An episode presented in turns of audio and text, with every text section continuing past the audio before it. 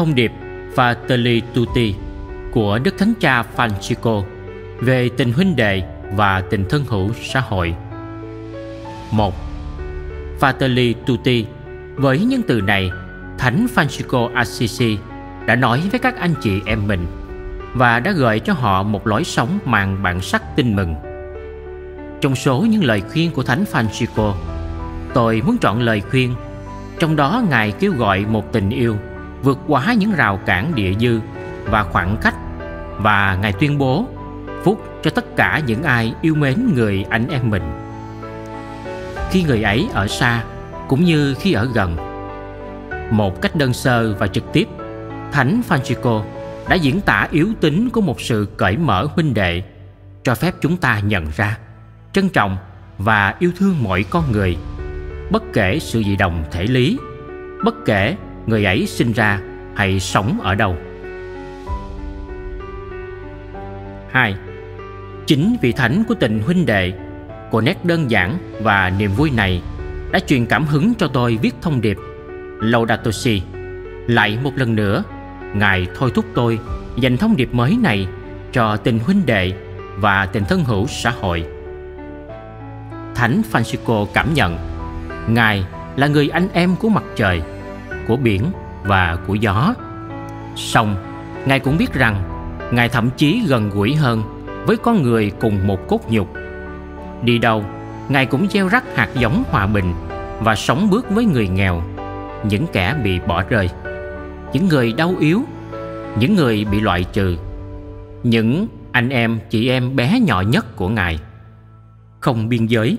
ba Có một đoạn đời của Thánh Francisco cho thấy rõ con tim rộng mở của Ngài, còn tim không biết đến giới hạn và vượt quá những dị biệt về nguồn gốc, quốc tịch, màu da hay tôn giáo đó là chuyến đi của Ngài đến thăm Sultan Meli Kulukomen ở Ai Cập.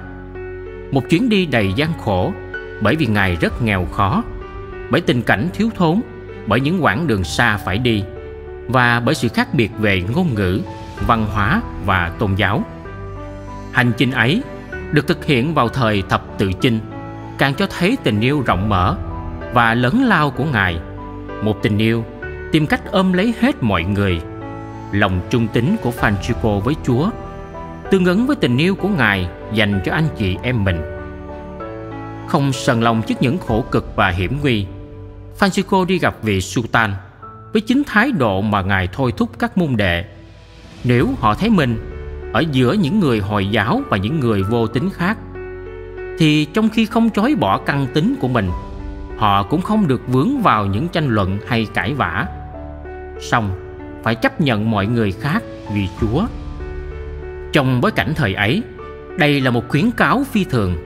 Chúng ta thật ấn tượng khi thấy cách đây ngót 800 năm, Thánh Francisco đã khẩn thiết kêu gọi rằng cần phải tránh mọi hình thức thù địch hay xung đột và cần phải bày tỏ một thái độ nhận chịu trong tinh thần khiêm tốn và huynh đệ đối với những ai không cùng niềm tin với mình. 4. Thánh Francisco không giấy lên sự cãi vã nhằm áp đặt các giáo thuyết ngài chỉ đơn giản làm lan tỏa tình yêu ngài hiểu rằng thiên chúa là tình yêu và ai sống trong tình yêu là sống trong thiên chúa bằng cách này, ngài đã trở thành một người cha của mọi người và khơi gợi tầm nhìn về một xã hội huynh đệ thật vậy chỉ những ai đến với người khác không phải để lôi kéo họ vào trong đời sống mình nhưng để giúp họ trở thành chính họ trọn vẹn hơn thì mới có thể được gọi là một người cha đích thực. Trong thế giới vào thời đó, tua tủa những tháp canh và những tường thành phòng thủ. Các thành phố là bãi chiến trường khốc liệt giữa những gia tộc quyền lực. Trong khi sự khốn khó tràn lan khắp các miền quê, nhưng Francisco đã có thể chào đón sự bình an đích thực trong tâm hồn mình và giải thoát mình khỏi tham vọng áp chế người khác Ngài trở thành một người nghèo và tìm kiếm cách sống hòa hợp với người. Chính Thánh Francisco đã khơi cảm hứng cho thông điệp này. 5. Tình huynh đệ giữa con người và tình thân hữu xã hội vẫn luôn là một mối quan tâm của tôi. Trong những năm gần đây, tôi đã nói về các vấn đề này cách thường xuyên và trong những khung cảnh khác nhau Trong thông điệp này, tôi tìm cách phối kết lại nhiều phát biểu ấy và đặt chúng vào một bối cảnh suy tư rộng lớn hơn. Khi chuẩn bị cho Laudato Si, tôi nhận được một nguồn cảm hứng từ thượng phụ chính thống Bartholomew, người anh em của tôi, và là người đã lên tiếng rất mạnh mẽ rằng chúng ta cần phải chăm sóc công trình tạo dựng. Còn ở đây, tôi cảm thấy được khích lệ cách riêng bởi đại giáo trưởng Ahmad Etaye, người mà tôi đã gặp ở Abu Dhabi. Và tại đó, chúng tôi đã tuyên bố rằng Thượng Đế đã tạo dựng nên mọi người bình đẳng về quyền lợi, nghĩa vụ và phẩm giá và đã kêu gọi họ sống với nhau như anh chị em. Đây không phải là một cử chỉ ngoại giao thuần túy mà là một phản hồi từ cuộc đối thoại và sự cam kết chung. Thông điệp này đề cập và khai triển một số chủ đề lớn được nêu trong văn kiện mà cả hai chúng tôi đã ký.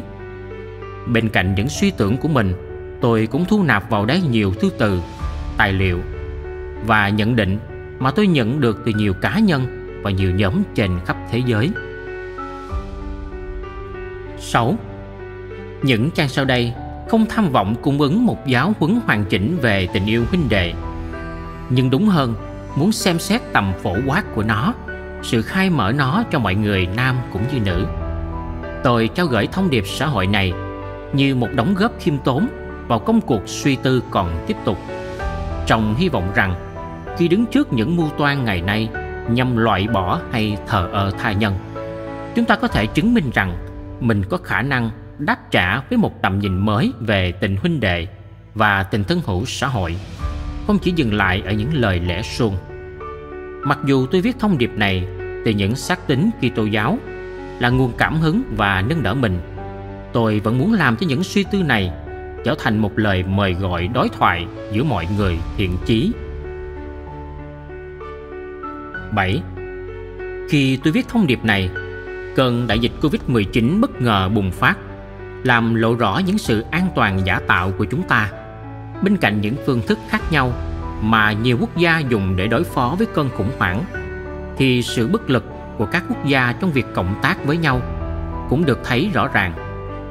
Bất chấp mọi nói kết của chúng ta chúng ta chứng kiến một sự phân hóa làm cho việc giải quyết các vấn đề ảnh hưởng đến tất cả chúng ta trở nên khó khăn hơn. Bất cứ ai nghĩ rằng bài học duy nhất để học là cần phải làm tốt hơn những gì mình vẫn đang làm hay cần phải thanh lọc các hệ thống và các quy tắc hiện hành thì đó là những người đang phủ nhận thực tại 8. Trong thời đại ngày nay của chúng ta, tôi áo ước rằng bằng cách nhìn nhận phẩm giá của mọi con người, chúng ta có thể góp phần phục sinh một cảm hứng phổ quát về tình huynh đệ. Tình huynh đệ giữa mọi người, nam cũng như nữ. Ở đây chúng ta có một bí quyết tuyệt diệu giúp chúng ta biết cách ước mơ và biến đời sống mình thành một cuộc phiêu lưu kỳ thú. Không ai có thể một mình đối mặt với đời sống. Chúng ta cần một cộng đoàn nâng đỡ và trợ giúp mình. Trong đó, chúng ta có thể giúp nhau hướng nhìn về phía trước. Thật quan trọng biết bao, việc biết cùng mơ ước với nhau, tự sức mình. Chúng ta có nguy cơ nhìn thấy những ảo ảnh là những cái không có ở đó. Mặt khác, các giấc mơ được kiến tạo cùng với nhau.